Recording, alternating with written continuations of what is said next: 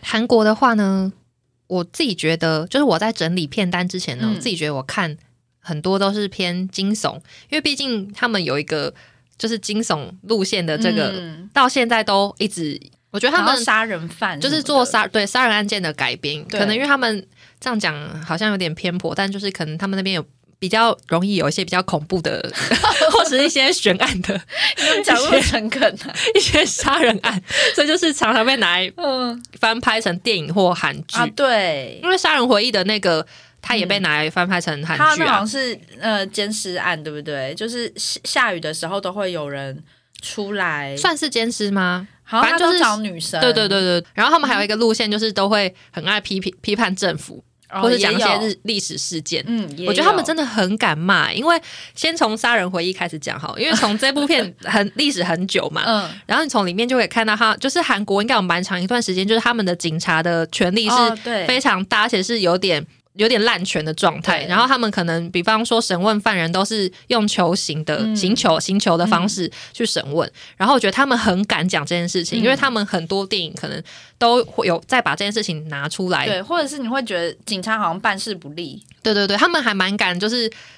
就是挑战公权力的，嗯应该这样子讲。嗯，但他们的这些电影都还是很好看呢、对我。觉得很精因彩为我。觉得他那个故事剧本本身就非常的精彩而了，且我觉得他们就是讲这些，比方说就是呃求行求的这件事情，都黑暗到让我觉得好恐怖哎、嗯，就是他们好会拍，就是那种人心险恶的那种、嗯那种很就是邪恶的那一面。 我我每次看到我都好害怕。嗯你说杀人回忆吗？是不是？ 对，《杀人回忆》应该是也是我比较有记忆，就是早期看的这部片真的好好看，嗯而且我看的时候，这部片已经出来非常非常久，你看完还是会觉得说好啊， 怎么这么 而且你看的时候会觉得到底到底，而且我觉得它的收尾收的非常好。这部片我记出得没有什么结局啊、应该是说这部片出来的时候，因为这个凶手就是还没有被抓到，哦对所以你你到最后你还是不知道凶手是谁。对对对可是他对对最后结局呈现，这应该可以讲吧？这部片那么久，嗯还有人没看吗？可以讲是这么经典，就是他最后呈现，就是他再回去一开始，他第一个发现那个案发现场，在一个水沟嘛，嗯然后他在那边看的时候。对有一个小女生跟他说：“刚刚有一个叔叔也在这边看呢、哦，就是讲那个凶手也有回来看哦我觉得哇靠，你太会，这导演太棒了吧？ 怎么那么会？怎么那么会？就是嗯，用一安个很排对，很用一个很简单的方式，可是这个收尾就让这部片变得会很鸡好看对，。会鸡皮疙瘩的因那种，为你就是对，就觉得哇靠，干他离凶手好近哦，嗯可是凶手从头到尾根本都没有出现过，超级赞！好看好看，这部片就这是嗯让我开始觉得，就是就是开始迷上宋康昊跟哦，奉俊昊是这部的导演嘛，对也是嗯就觉得哇好赞，就是对这两个名字开始有加分，就会变成好感是挑片的一个标准之 一 黄金组合。的黄金组合。奉俊昊这个导演，还有演那个啊《害人怪物》，还有拍《害奉人俊昊怪物 你是说对对啊，导导啦，对》对到，对，然后害人怪物我也非常喜然欢后。演员里面也有就是宋康 宋康昊啊，我知道啊，那裴斗娜是那个射箭女吗？很帅耶！他在里面就是演一真的个哎神射手，害人怪物是好看到我有重看的诶、而且他、就是我觉得 宋康昊真的好会演，欸宋康昊跟阿布真夫给我的感觉很像，都是偏长得呃，就不是标准帅哥，对，都不是标准帅哥，可是演戏非常有魅力耶、嗯嗯嗯而且他也是在里面把那个废鲁的形象演得很好，对。因为他前面就是一个无所事事的，就是算是家里蹲吧，如果说大家还不知道宋康昊是谁的话，他就是那那个《寄寄生生上上流流》里面的的爸爸爸，对嗯然后他有演好多韩韩国片，他真。的好演好，因为韩他是韩国影帝啊，他应该就是指标吧，韩国指标，就真是的有一些大作的时候就会必须要就是看片的找他合指作标对对对对对婴儿对，转运转站战也有他， 很多。呃，奉俊昊这导演还有一个《非常母亲》这一部我也非常好喜母亲，欢我也很喜欢。但是我觉得不太像他的套路，可是又有点像。我觉得因为他也是是，我觉得他也是是啊案件，他也是案件。非常母亲，我觉得给我的感觉有点偏《咸猪手事件簿》，就是你看完哦会觉有一得点心情不是很好，因为我跟你讲，郁闷到不行哎、欸，真的可是好看呢、而且好中看到间不行欸、真的好看到不行，而且我很喜欢袁冰，我跟 你讲，哎、他演他演那个角色演演的的很好哎、真的，他有他真的有把就是那种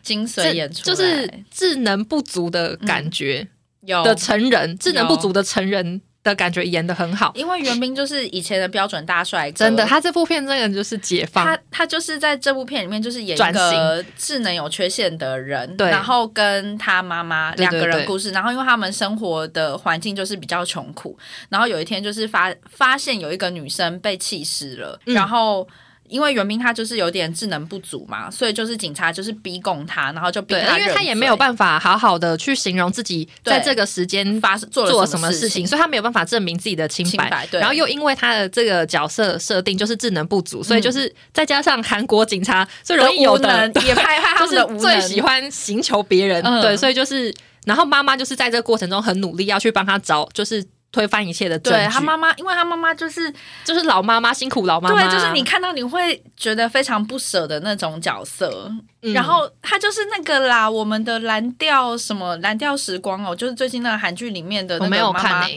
哦，哭到我瞎掉、哎、哎、韩国有两个。就是经这典嗯种妈妈，对我来说只有一个，就是那个个蓝色生死恋的那个，那个是真经典老牌女演员呢、欸老牌，对对。可他都是通常都是演那种有一点牙尖嘴利，或者是有一点不是认命型的，就他是会抱怨型，没有，她如果演穷苦的，就是那种很会骂人的妈妈，，对，就是会抱怨讲的讲，话很很酸对对，带刺很尖，很对对很刺对对对。的那种对。她的因为她的脸比较偏，就是凶狠型，对对对对对。然后袁冰她在那个《非常母亲的妈妈》，她妈妈就是通常都是演穷苦型的妈妈或辛苦型的妈妈，她都是好人，会让人家觉得不舍的那种人，嗯嗯你真的舍不得她做任何事情哎、然后。就是她，她在这部电影里面，就是因为她妈妈，她是完全相信她儿子嘛，所以她就对到处为他奔走。反正她就是到最后，你就是要看，就是杀那个女生的凶手到底是谁。嗯，就其实他一直到最后才会解答。对，所以就是看完之后心情真的非常郁闷啊呐、而且跟她的结尾收尾的方式也会让你觉得有一种很惆怅的感觉。非常真嗯的他的配乐也配的很好，就是有完全衬托出他的那个，就是他已经就是应该怎么讲，就是一个无力感吧。胸闷，对，这是真的是胸闷哎、真的赞。这部真的好好看哦。这部会比《咸猪手》好看啊，因为我觉得它里面有更多就是情绪起伏，或是高潮迭起，或是紧张的地方。因为比方说，对他妈妈去收集证据的时候，对有时候他是有点用不正当管道对啊去取得那些证然后你据。就会帮他紧张。对对对，你就会很害怕他会因为这样出什么事情什么的。我觉得奉俊昊真的好会拍电影、真哦，的他真的很受不了赞哎、欸受不不了哎、他这些好人。好活 着。再来，我还想讲一个是《末日列车》，导演也是奉俊昊，这你有看过吗？嗯有，啊，他一这定的，我是他粉丝 哎、 你很难得说你是谁的粉丝哎、他的电影我就会看 几比乎都较会多。看。应该是说，就是你不觉得他的电影怎么讲？应该是说他拍的电影每一部看都会觉得说很赞很赞，就对是你不会失所望，以你就会持续看下去，每一个都好好看欸呢、而且我觉得他就是把简单的故事，可他也可以拍的很，就是很多情绪，嗯是不是？韩国片的精髓就是在这边啊。 可是也没有每个导演都像他这样啊。他拍《玉子》我也蛮喜欢的、欸啊，玉子我也好喜欢。玉子》里面我最喜欢的一个我觉得很突破性的角色是谁，你知道吗？是谁？那个杰克·格伦霍，哦，对对对，因为他在对里，面放好开，就是对演一个就是已经就是怎么讲啊，就是一个装逼的 gay，对对他也他也是豁出去演了啦，对他也是豁出去演，嗯。那部也好看，然后他这个故事，我记得我看完之后，我也是哭到很哦眼睛可怜瞎掉呐、欸嗯，好的，跟大家简述一下哈，嗯、他他是演说，就是有一个生技公司，然嗯后他就是发明了一种，他就培育了一种基因很特别的猪，然后叫超级猪。然后是非常好吃的猪肉。对，它的猪肉就是很好吃，哦对然后可是饲养成本又很低，因为它的这个培育，它是比方说它它给了比方说十户人对家去培育这个猪，可是对不是十户人家都有培育成功。对然后可能其中的一户就是那个女主角，对他们家就是有把这只猪成功的饲养了。嗯。对，然后所以就是会有，应该就是这个这个公司，他们可能就是做了一个节目还是什么之类，嗯对就是要去采访，然后要去抓那只猪所以它就对就是要了行销，行销他们的这个猪肉非产常品好吃对什么对什么对的对对主角是一个小女生，对然后因为就她从小就跟、等于是这只猪跟她是青梅竹马嘛，对这样形容会不会太过分？可是就是他们从小一起长大，所以他们是非常有感情，而且因为他们嗯在饲养的过程中，应该可以说是他们不知道这只猪会。的用途是要被拿来吃吧，嗯女小女生可能不知道，她的嗯，爷爷有可能知道，我不确定。但是对她来说，就是她的从小到大最好的伙伴，有可能对要因为这样死掉了，所以对就是过程中，就是她要想办法，就是去救去那它。救那只猪。他这个故事其实讲的话题就是非常严肃，他就有一种是。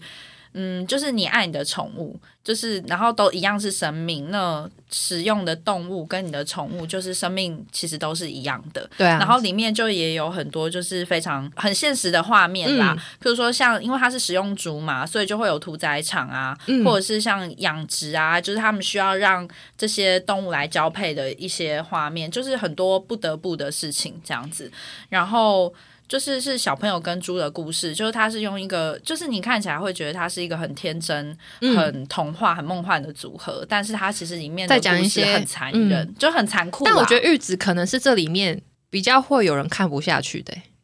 我觉得以他的电影来讲的对话比较不像它的主题，可是它里面的哇选可是还是好看啊呐、好看，我觉得这部超好看，嗯看完我颜面痛哭、欸，差点瞎掉。而且它里面是那个啊，就是也是那个泰坦史云顿大天使，嗯你知道？我知道，我也、对哎就 是我也很他喜欢他，对 对他也是一对，个选择指标。对它也是一个指对标。然后他有演那个啊《末日列车》，他有演末日列车，有啊，我很喜欢呢、然后对，然后末日列车它特别的地方是你现在要讲哪一部？ 末日已列经车，搞不清楚。我先 睡。好，我们先跳回来《末日列车》哈，玉子就差不多哎告一段就这落。样子啊，《末日列车》呢，这部比较特别，是它是导演跟编剧都是奉俊昊，所以嗯就是这剧本也是他写的，然后他的监制是朴赞玉，哎，哦，就是哦，今天这是蒲善玉，呃哇，，非常豪华的组真的合吧哎，，我的妈就呀，是韩国的精锐全出双啦双。双鬼才，然后这是一部，就应该是他第一部的好莱坞的电啊，影，算是对哎，然后他又讲有他的爱徒，对对对宋对康昊对， 对，必须算是出爱现徒吧？是啊，对啊首席演员欸呢、嗯，首席演员，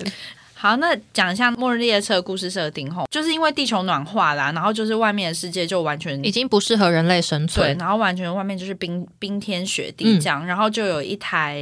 永续的列车，嗯就是一台火车，然后它就是会一直一直转这样子，然后它上面就是有人类一些维生条件啊，譬如说上面有养猪啊，或者有嗯种植一些植物啊，嗯，就是人类可以在这台列车上面就是永续生生存存这样子。然后，但是因为社会上就是有比较富有跟比较贫穷的人嘛，对然后他们就是被分别关在不一样的车厢。富有的人他在车厢的前半段，嗯然后但是他们过的生活就是非常的奢华吧，嗯然后甚至是有点浪费，然后蛮舒服的那样子的生活。但是在后后段车厢的穷人呢，他们过的生活就是。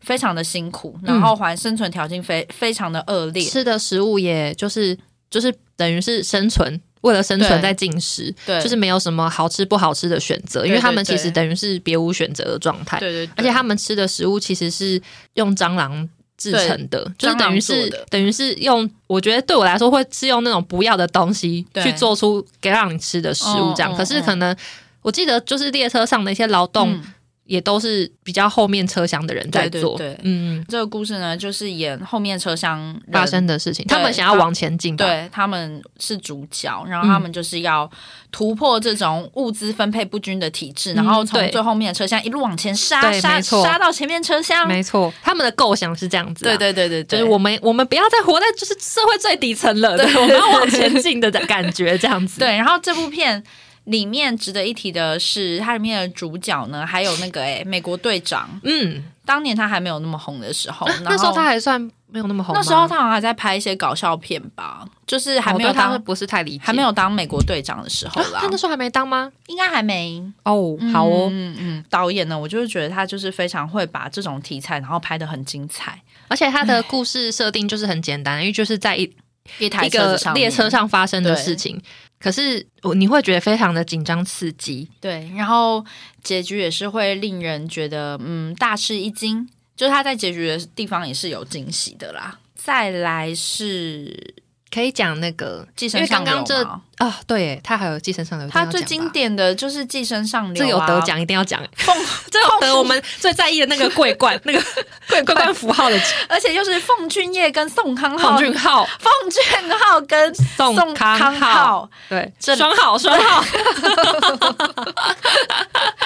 这两大那个选片指标，真的，他们两个的搭档真的是无敌耶、而且就是在《寄生上流》这边冲上最高峰了。你看他们两个，只要有他们两个同时存在，绝对不会出差错。真这的，就《就是好看哎、寄生上流》应该我们也不用讲多说太什么太多了吧？而且他的，我觉得他的剧本都选的很好哎、哎、我这个安排的很巧妙，嗯，安排的非常巧妙，而且我发现。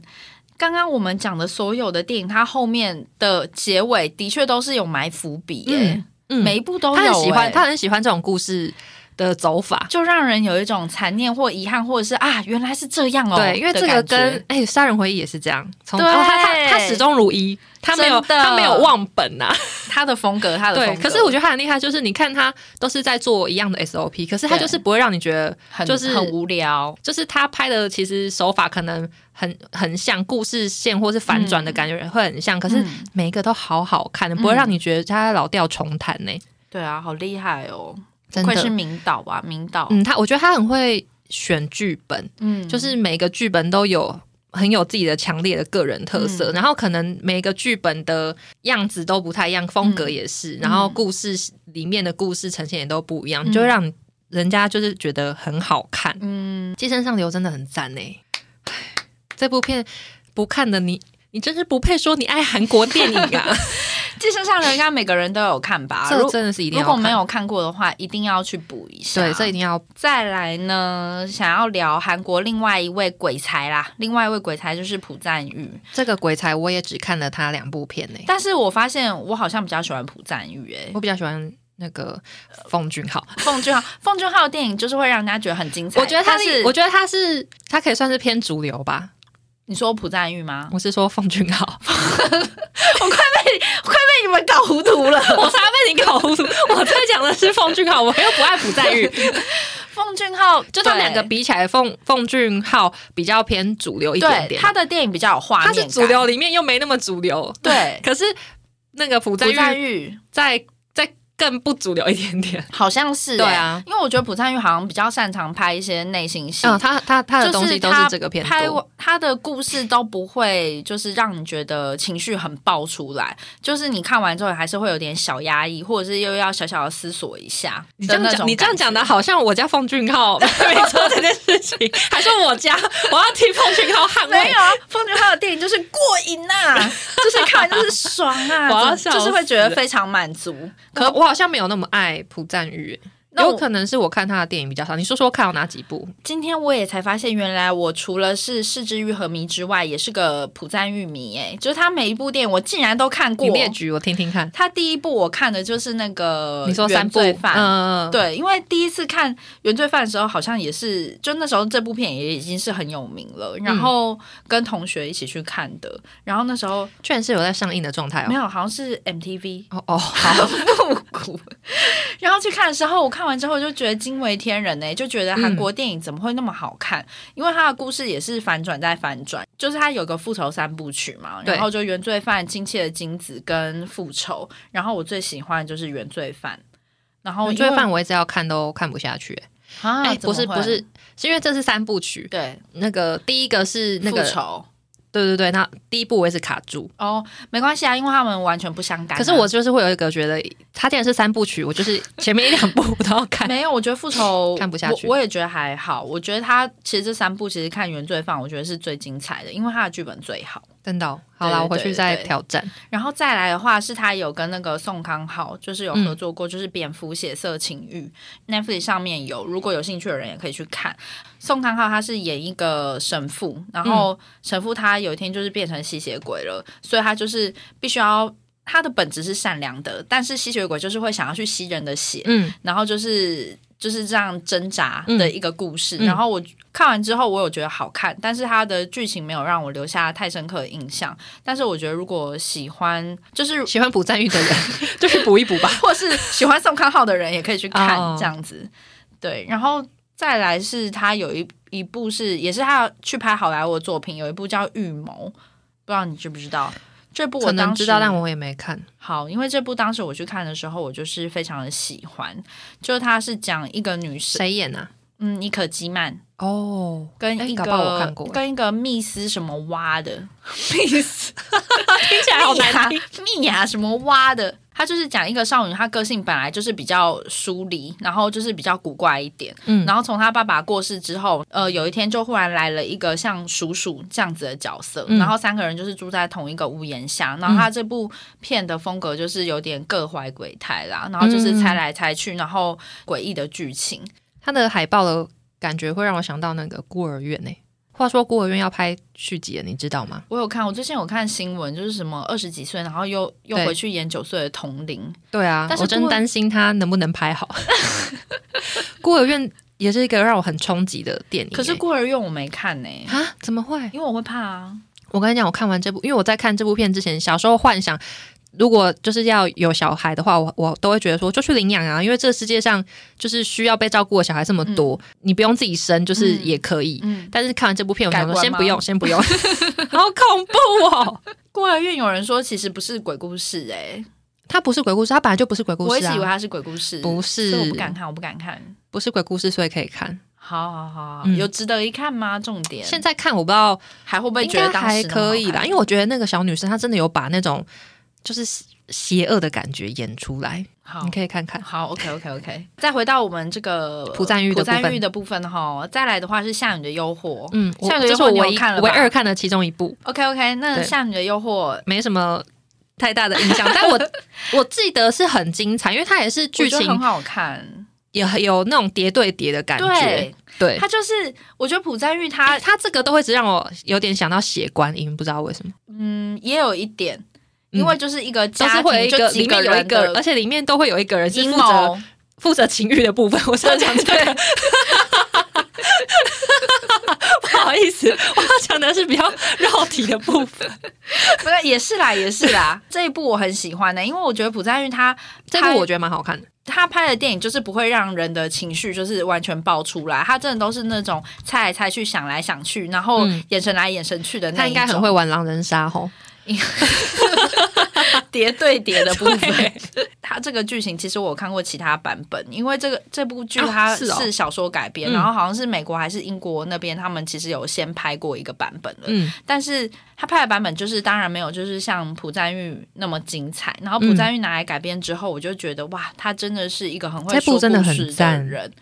对，然后反正他这部片就是他有三三大主角啦，嗯就第一个是夏女，就是夏女她就是家里帮佣的嗯人，嗯然后这个女生她因为就是出身比较贫穷，所以她天生就是有很多偷拐抢骗的嗯能力这样。然后再来第二个主角是就是想要计谋，就是串联下女，然后一起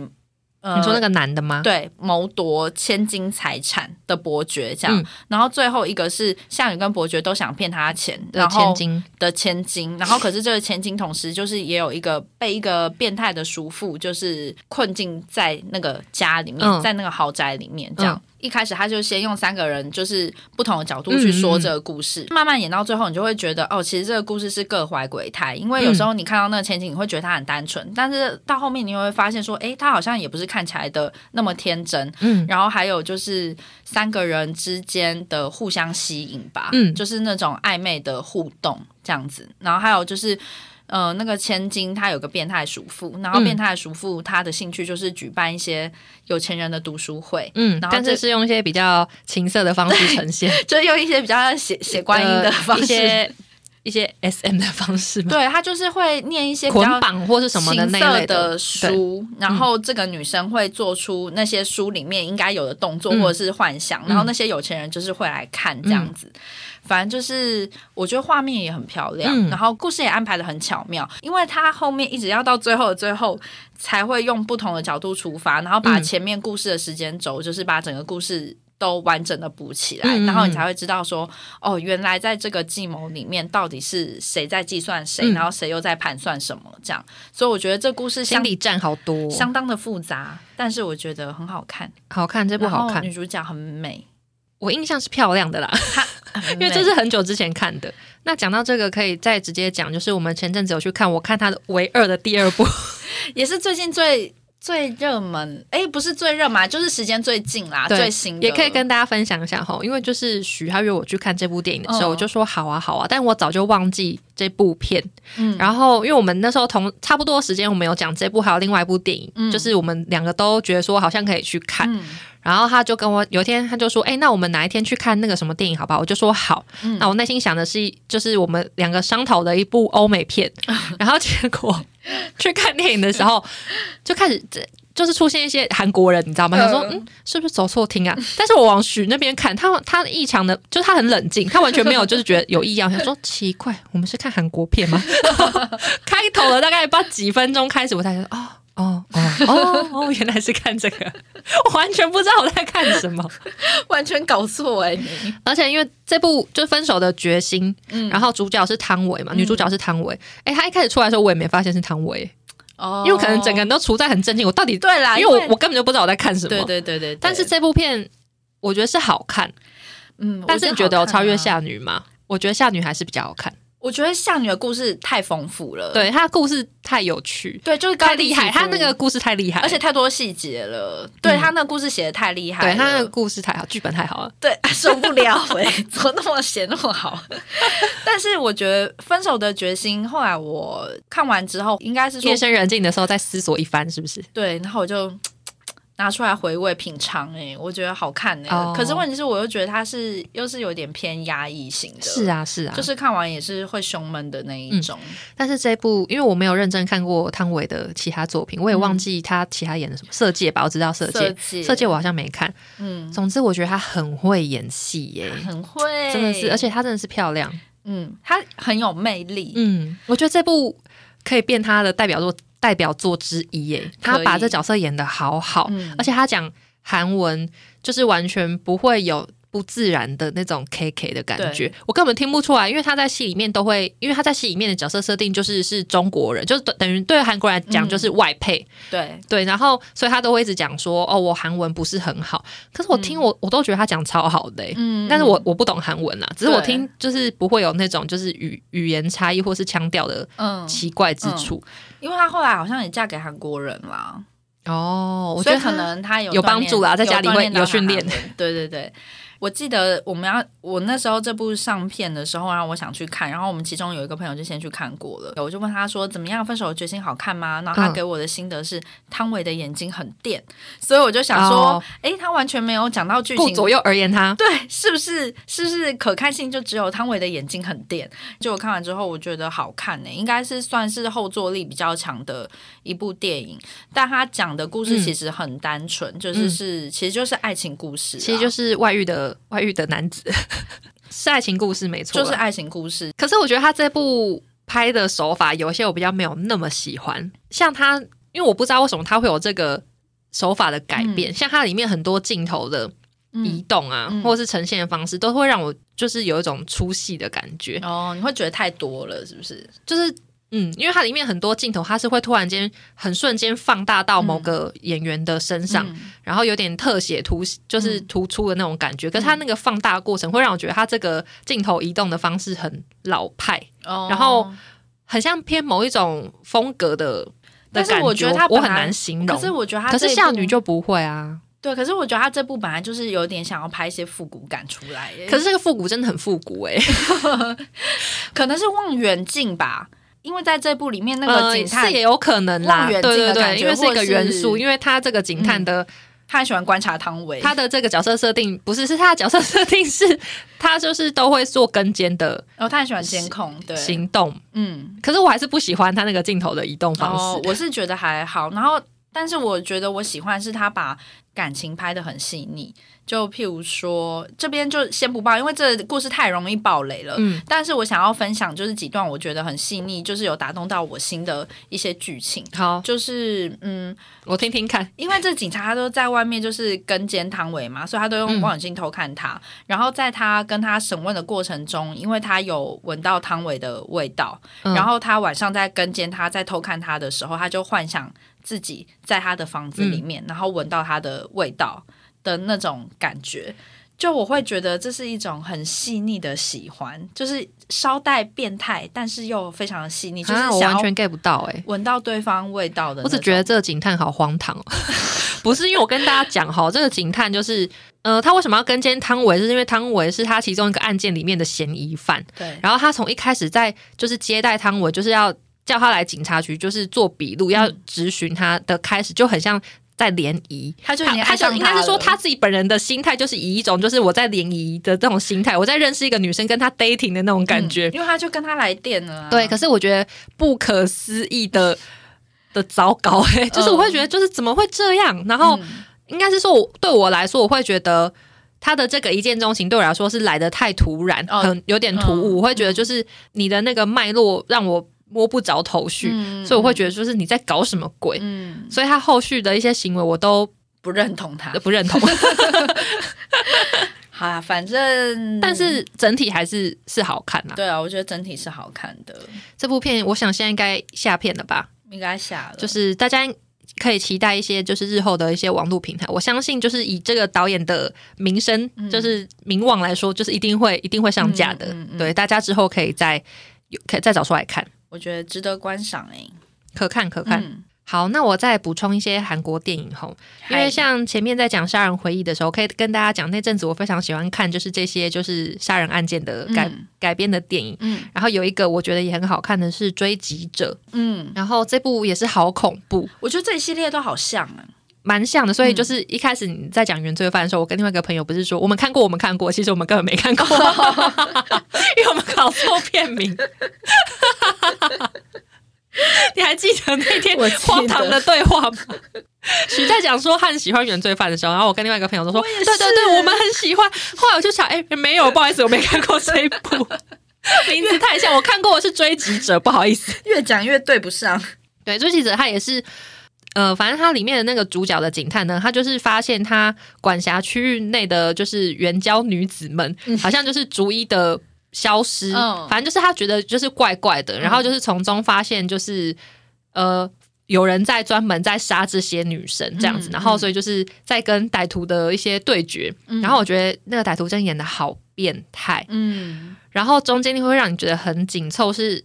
里面有一个，其中有一个女生，就是呃，她算是被绑，然后要被杀了，然后她在杀的过程中有逃出来求救。哦，对对对，哦，那边真的是紧张刺激到不行哎、嗯恐怖死了！嗯我我你觉得可以爆雷吗？这 个这部片已经那么久可以呀啊了，应该可以爆可雷。以啊，反正就是那个女生，她好不容易逃到一间杂货店，然后要就是打电话报警。其实我很气那个杂货店的老板欸嗯我觉得他很不很不聪很明，呃对，很不机灵，对，，反正就是那个女生，她就是一一副，因为她是那种就是全身很狼狈，而且身上有血的状态，对然后头发也是披头散发，然后就是很害怕，跑去杂货店求救，然后就是要打电话报警，然后结果那个凶手就有追出来，拿着一个榔头吧。对，就是一个铁锤这样子，嗯然后就是边走出来，然后要要去找人，然后就有去那个杂货店问那个老板，就是有没有有没有看到看到那个女她生之类。嗯对，但是那个老板居然就是我有点忘记详细的剧情，但嗯总之就是那个老板好像没有机灵的救出那个女生，对，然后反正最后那个凶手也把老板娘也一起对我记得杀她了，也死然后我就觉得哦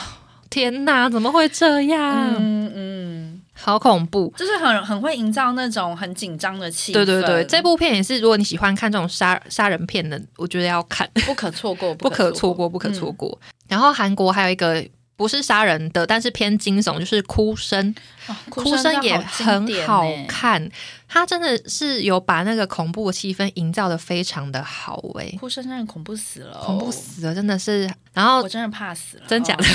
哦你开始给我发出这 种，我真的好害怕呀！我觉得他们蛮擅长这类型的。电影，而且韩国本来就很会拍鬼片类型的嗯是东西，就是这部真的拍的很好，而且我觉得很有悬疑感营造的非常好。非常好，而且就是到后面你真的是会心理战哎、对对对对对你，真的天人交错，呃，天对啊，天人天人交交错，天交人交战战到不行欸、我已经有点忘记这部到底有没有真的有鬼嘞、不知道，I don't know，对没有人知道。但是就是可是网络上面有讲很多，就是导演说的话还是什么的，就是有很多解析的方向，就是关于这部电影，就是很复杂。这部也算是有点，嗯，有也有点创下他们某个类型的片的一个小巅峰吧。我觉得这部就是巅峰了，至至少就是在这之后，我没有再看过其他相似的类型的，像《哭声》这样的韩国片，嗯嗯就都没有。嗯。对，这部真的是好看，而且他把整个法会啊，然后各方面全部过程呈。现出来，好恐怖、对，欸！而且他就是拍的太诡，我觉得不是我阴觉森，得这部就是有让我诡想到异，咒，就是都是这种会让你偏不舒服的，就是诡异型的，对对对对阴对森型的，嗯，然后最后应该也可以讲吧，就是其实这部片不是单纯的鬼片，因为它嗯最后的大爆点应该就是他的爸爸想要救那个小女孩嘛，嗯然后他们就是村子里面一直在谣言说那个人是一个女鬼，就是他们找法师来驱魔，因为嗯大家都生病，嗯然后就说那个女生是女鬼，然后大家法师就说不要叫爸爸，千万不要听他的。嗯然后那个女鬼却给爸爸下一个指令，好像就对是在几点之前你一定要回家。嗯但是法师又说女鬼是鬼，你不能听嗯她的，你不能因为回女鬼家。跟法师的建议都是相反，对一直都是相相反反，一直都是冲突然后的。最后，因为爸爸就是非常想要救他女儿，他就是已经快疯了，嗯然后他就要选择他到底相信谁嗯这样子。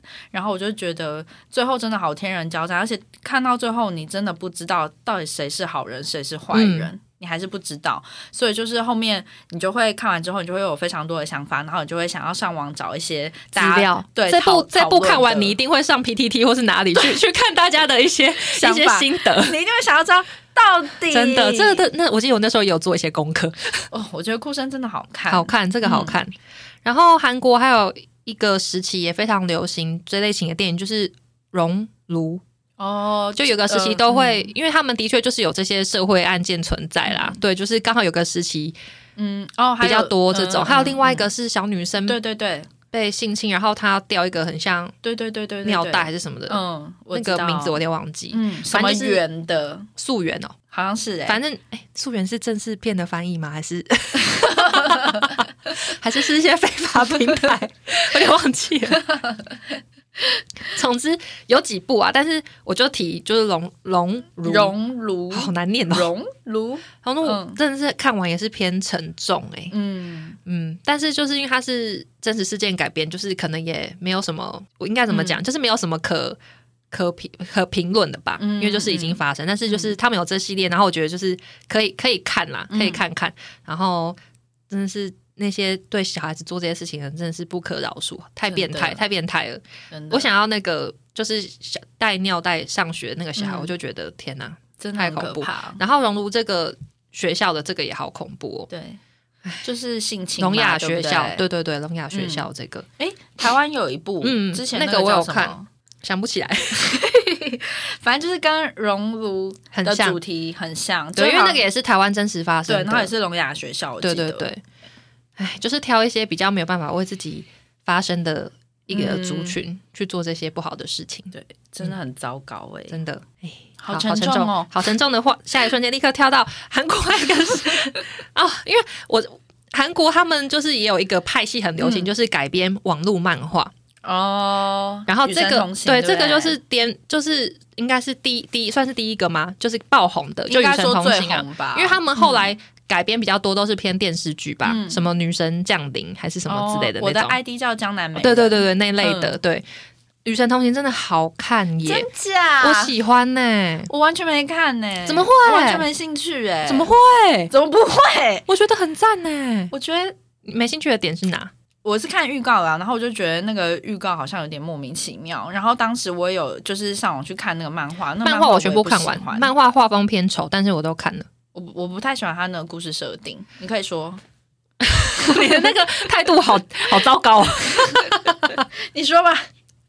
哈，我觉得与神同行的设定蛮有趣的啊。我不太我抓不到太我抓不太到他那个好看的点到底在哪。我想一下，因为也是蛮久之前的，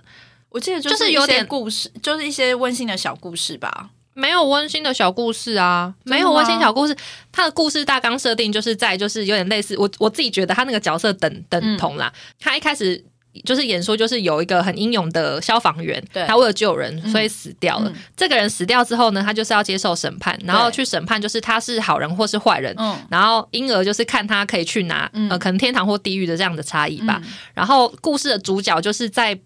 有点类似算是他的辩护律师嘛，嗯就是然后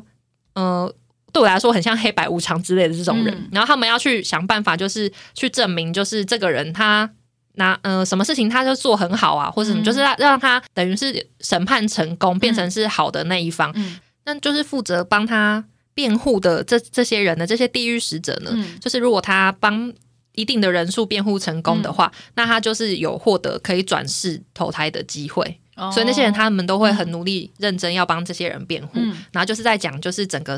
呃审判的过程。嗯嗯嗯我觉得很好看呢、但是嗯我不知道他出到第几集啦。嗯我记得我只有看第一还第二集吧。第一集我应该是最喜欢的，就是嗯这个题材也是偏新颖啊，因为这个嗯世界观，很有趣吧？嗯，对，然后我觉得这部也是要要看嘞、必看嘞、真的假的真的你怎么会没看呢、我就看了不喜欢呢、好，哦， 好啦，我再试看看，我再试看看。因为它中间审判过程，因为它是有很多关卡， 嗯，然后每一关里面其中有一个就是就有那个蓝色生死恋的那个妈妈，哦她是其中一，个的关主。嗯，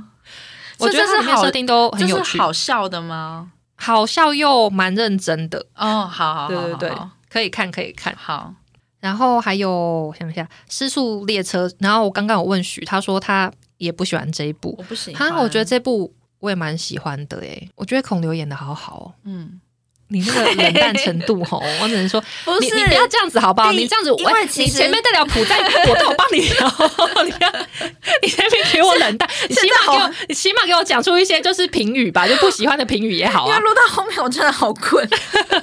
好，因为第一我不喜欢孔刘，啊，你不喜欢孔刘，那你看鱿鱼呃鱿鱼游戏它才出现一下而 已，我不我可能就比比较不是我的菜， 讲的很小心翼翼 因为啦。它粉丝很多对哦，觉得《失速列车》它应该是韩国开始拍那个丧尸题材，嗯嗯所以拍的很好啦，就是很夯。但我觉得他有把上司题材拍好，就是没有对它拍烂的尾。蛮好的，嗯但第二集我没有看，但第二集好像看过的人都没有，就没有没有在说就话了，评价没有那么好。嗯，就第一集还是是最好看，我觉得嗯哈、我觉得很不错耶。可能就是末日的这个主题，我是觉得蛮有趣的吧。嗯但是因为它的主轴就是设定在列车上啊，所以它那样子的拍法，我我个人是很买单啦。而且我记得那时候好像就忽然流行起丧尸，像那个什么什么李尸王朝哦，还是什么那个我没看，我跟你讲，上次主题一路流行到现在啊，这没有个说过年韩国呢对啊，过年的时候还有一个还有什么有一个校园的哦那个啊我，想到了名字叫什么？我想不起我来也了，想不起来了。那个我也没里兴面趣有展荣展欸， 队， 我只记得这个。那个那时候也好红哎，那个我有看，可是我我不是带着就是太好看了的心情看，嗯就是只可看。对对对，嗯冷漠冷漠的看它。嗯， 但是我觉得《失速列车》是里面上司里面拍最好的，我觉得你应该要看《与神同行》诶，应嗯该好了， 突然间绕回来讲我。去补一下你因为你有看《失速失速列车》，你却没有看那个《与啊神好可同惜。行》哦。还有什么？我我真的太震惊，因为我没有想到《失速列车》就是许的评价这么的我冷没有淡。低哦，我只是觉得没有这么惊喜。你的反应超低的，你的反应这部片分数超 低。 《失速列车》好看呐、可是没有。而且我记得我其实看到最后的时候，他们是不是好像有有一幕是孔刘，还是有一个女生，还是谁，就是要跑上那个列车，然后他们要逃跑，因为列车也在开，然后他们就在后面轨道上面一直跑，一直跑。我忘记了然，后后面好像就是有一个 就是哭点吧，那边我有哭，就是我还是有被这些故事感动到，但是真的要嗯留下什么可以回味的回忆，倒是没有。平铺直述，我可能觉得还好，因为我觉得它一部列车上有呈现非常出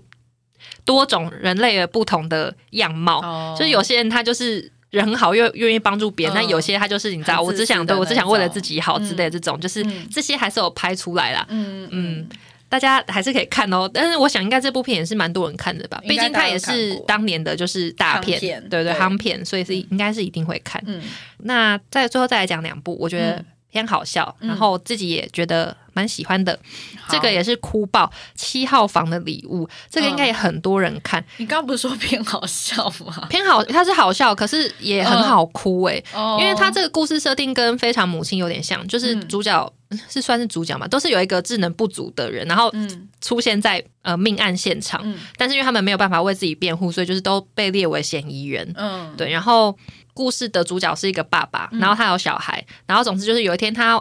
他一直在跟他小孩讲说，我要帮你买美少女战士的包包、书包这样子给他。然后有一天可能出门之后，然后反正就是他就是正好碰巧出现在一个案发现场，然后就被列为嫌疑人，然后就被逮捕，然后要判刑、判死刑什么的。嗯对，然后就是他就是女儿偷偷潜入那个那监狱个吗对监狱里面，嗯然后跟爸爸还有跟爸爸同一间监狱那友个对狱友的一些故事，嗯好看呐、嗯那个小孩好像就是刚刚前面我搞不清楚那两个人其中之一。哦普信会或者是尹恩惠其中一个人演的，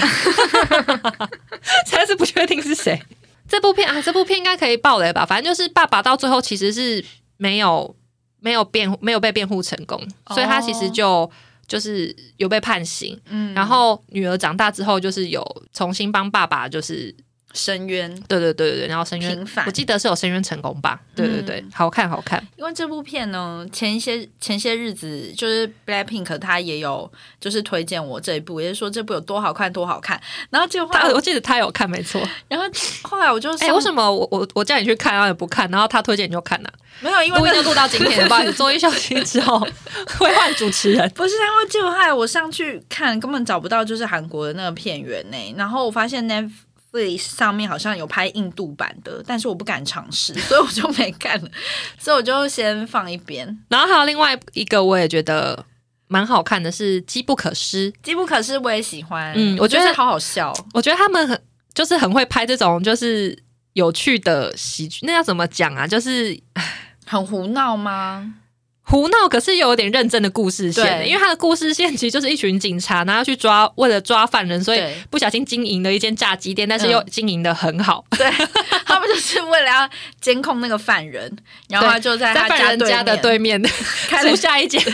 一间店，然后卖炸鸡，因为犯人都会去那边买炸鸡之类，对可能想从中获取一些情报，或是嗯找到机会，就是进入他们的那叫什么东西，就是可以。以外外送呃巢进穴，进到巢穴他里们面，里对对对对对对对。然后出不小心经营的很好， 大家都开始忙起 来做炸鸡。开始炸鸡做的比对警察还认真。我知道为什么我又很喜欢这一部，因为它里面的警察也是那种偏，就是偏感觉没那么厉害的，就是哦这几个人一嗯开始他们呈现也是那种偏废的那种对舒沃克型、舒沃克型那种 做小事的警察，对对可能对做事都做的不是不是做的非常的好，嗯，对，然后就这群警察其实他们每个人都有自己。呃，个别厉害的对对对技能，对嗯不对？其实就最后他会发挥出来，就觉得嗯很棒，我很喜欢看这种，而且中间他呈现的那种方式又很有趣，很好笑，这看完部会我觉得也心情很好。嗯，我觉得韩国真的是什么类型的片都有、欸，哎，真的蛮厉。害的。日本加加油啊！我觉得现在真的好像很少人在看日片了 耶，真的看日片好孤单。我通常看那个影展，我都自己去看，就是这样子。因为很孤单。因为没有共鸣而且要找人很很麻烦，之余就是在于，然后又如果有一些真的是感觉好像会比较多人要看的日片，就是你还要怕抢片呃抢票哦抢不到，所以我就想说哦哦自己去好了。而最且日片我很怕就是。因为通常我都是盲选嘛，我很怕对那种遇到那种看完不知道说什么的片。那如果我、哦我还就有朋友去看，我就有一种哇，我真是品味很差的人， 我我我没办法承受这件事情。那品味很差这件事我自己承受就可以了。最近有一部也很红啊，就是叫《在车上啊、那个 Netflix 上面不是有》，上吗有西岛俊秀还嗯是西岛秀俊？西岛俊秀，他也是一代影星啊，对，我以为你要说这也是一代闷片，因为我有哦想感觉是看偏啦，闷没但错是对，然后我也觉得好像是偏闷，我觉得好像日本还在还是有在走这种路线啦。他们这个是他们的一个主流支线 吗？哦，对，算是对啊，的主他们应该流不。会放弃这个路线，好、啊，还有什么韩国片想推荐吗？差不多这样子吧。那我想要特别推荐一部韩国片，好，它叫做《我只是个计程车司机》，你居然要推这部哦？你有看吗？有啊，我有看啊，就是也是宋康宋康昊昊，对，嗯也是浩浩演的。就是也是在讲一些政府呃一些历史事件、啊。，对，因为嗯刚刚 Fico 讲到说，韩国它很韩国的电影有很多素材都在讲，就是他们的政府啊，然后这一块。然后我觉得我只是个计程车司机这一步呢，就是有让我就是学到一些韩国的历史，然后也有一些小人物的感动这样。嗯因为它讲的是一个真实的运政治运动，就是嗯韩国有个地方叫光州，然后以前光州有有曾经有发生过血腥镇压的事情，然后宋康昊他真的就是演一个计程车司机，然后就是因缘际会，他载到一个外国记者，然后这个外国记者就是想要去拍，呃，就是广州发生的政治运动的事情这样子，然后因为宋康昊他。本来就是演计程车司机嘛，所以他就是用一个小人物的角度，然后去讲一个比较严肃的主题。嗯然后也因为他跑到了光州这个地方，然后就慢慢参与了当地的运动，所以他开始对这个政治活动也开始有投入，嗯然后有热血起来这样子。然后我觉得这是一部有笑有泪的电影，然嗯后也不会把它拍得太严肃，所以我就觉得还不错，然后可以推荐给大家这样。我还有一部也想要推荐，但嗯是它就不、不是电影，但它因为在 Netflix 上面我也有看到，然后因为比较少人在讨论这一部，所以我想真要的吗？这个很少人讨论我想要吗？趁这个机会把它插入。大家通常讨论精明的话，都是在讲蓝色恐惧，或者是就是什么千面女。郎之类的，对对对对对对对对，就那会盗吗？盗真梦的真爱吗。？好，好，这一部叫做《妄想代理人》，嗯然后也非常好找，在 Netflix 上面有。然后反正他的故事是从就是有一个少年随机在路上拿棒球棍。棒球棍打人吧，就是攻击别人这样。他就是每一集的故事都是在讲这个被攻击对象的事情，嗯，就是每个人他心里的，我觉得其实好好黑暗哦，就是我觉得金敏的电影都偏这种，好黑暗哦。我怎么会喜欢这种？算了，不要讲好了。没有你，你从头到尾就是喜欢这种，朴赞玉也是这种，然后我就觉得很黑暗，因为他就是攻击的每一个对象，每一个人都有一点心理的问题。应该是说不是黑暗，我觉得你很喜欢看这种心理。就是内心事情很多的人的事的吗？的风格的，应该是吧。 然后我就觉得，就他会讲，就是每个故事。每个人的黑暗面，就比如说不相信人啊，或者是对人群有恐惧啊，什么什么种种之类的。然后这些人都会因为被这个不知道是谁的棒球少年攻击之后，嗯，然后就是发生一些小串联的一些故事这样子，嗯然后这是动画，然后我觉得看完之后会诶心心情情很很差， 会呃极度凶那我闷。我帮大家安排好了。如果看的，就是用穿插的，如果嗯因为看了许推荐的一些心情偏差的片，那你们去看《机不可失》 哦，看完看《机不可失》，心情会好。 嗯，还是看服是全家福的福，我觉得服是全家福真的不放弃，真的好幽默、欸，他会不会已经下架啦、不会，因为那真的好幽默。你确定？ 我确定，服是全家福的符号，在这边再跟大家嗯公告一次。好，那差不多就到这边喽。嗯，如果大家有想要听我们聊什么主题，拜托拜托来跟我们讲。 我们已经就是已经不知道不知道该怎么办嘞。如果再没有主题的江话，郎才尽我了我要跟大家讲一件很恐怖的事什情。么啊事？我不们录宣了我们宣布先暂停录音，对啦，变威胁，变对情啦绪勒索。我们刚吃饭的时候有稍微讨论过这件事情啦，要不然也真的不知道因要为讲什么。对啊，而且我们因为其实我们录音的时间我觉得算频繁的，就是每个礼拜可能会录个一次。嗯，嗯，在这样子这么密集的状态下，我们已经快要没有什么事情可以讲。你看，你有没有大家有没有发现，我们就是最近这几集本周的本周可以分享闲闲聊聊的事情越越来来越越少？而且我们只要有事我情们需要累积一些生活的素材，真你的知道吗？真的好啦，那就请大家跟我们分享一下主题吧。对，然后如果觉得好听的话，可以帮我们把节目分享给其他的朋友，或者是帮我们在那个好久没呼吁这件事情了，就是在 Spotify 或者是 Apple Podcast 里面都可以留五星好评，帮我们留一下评价吧，谢谢大家，那下集见喽。好，拜拜。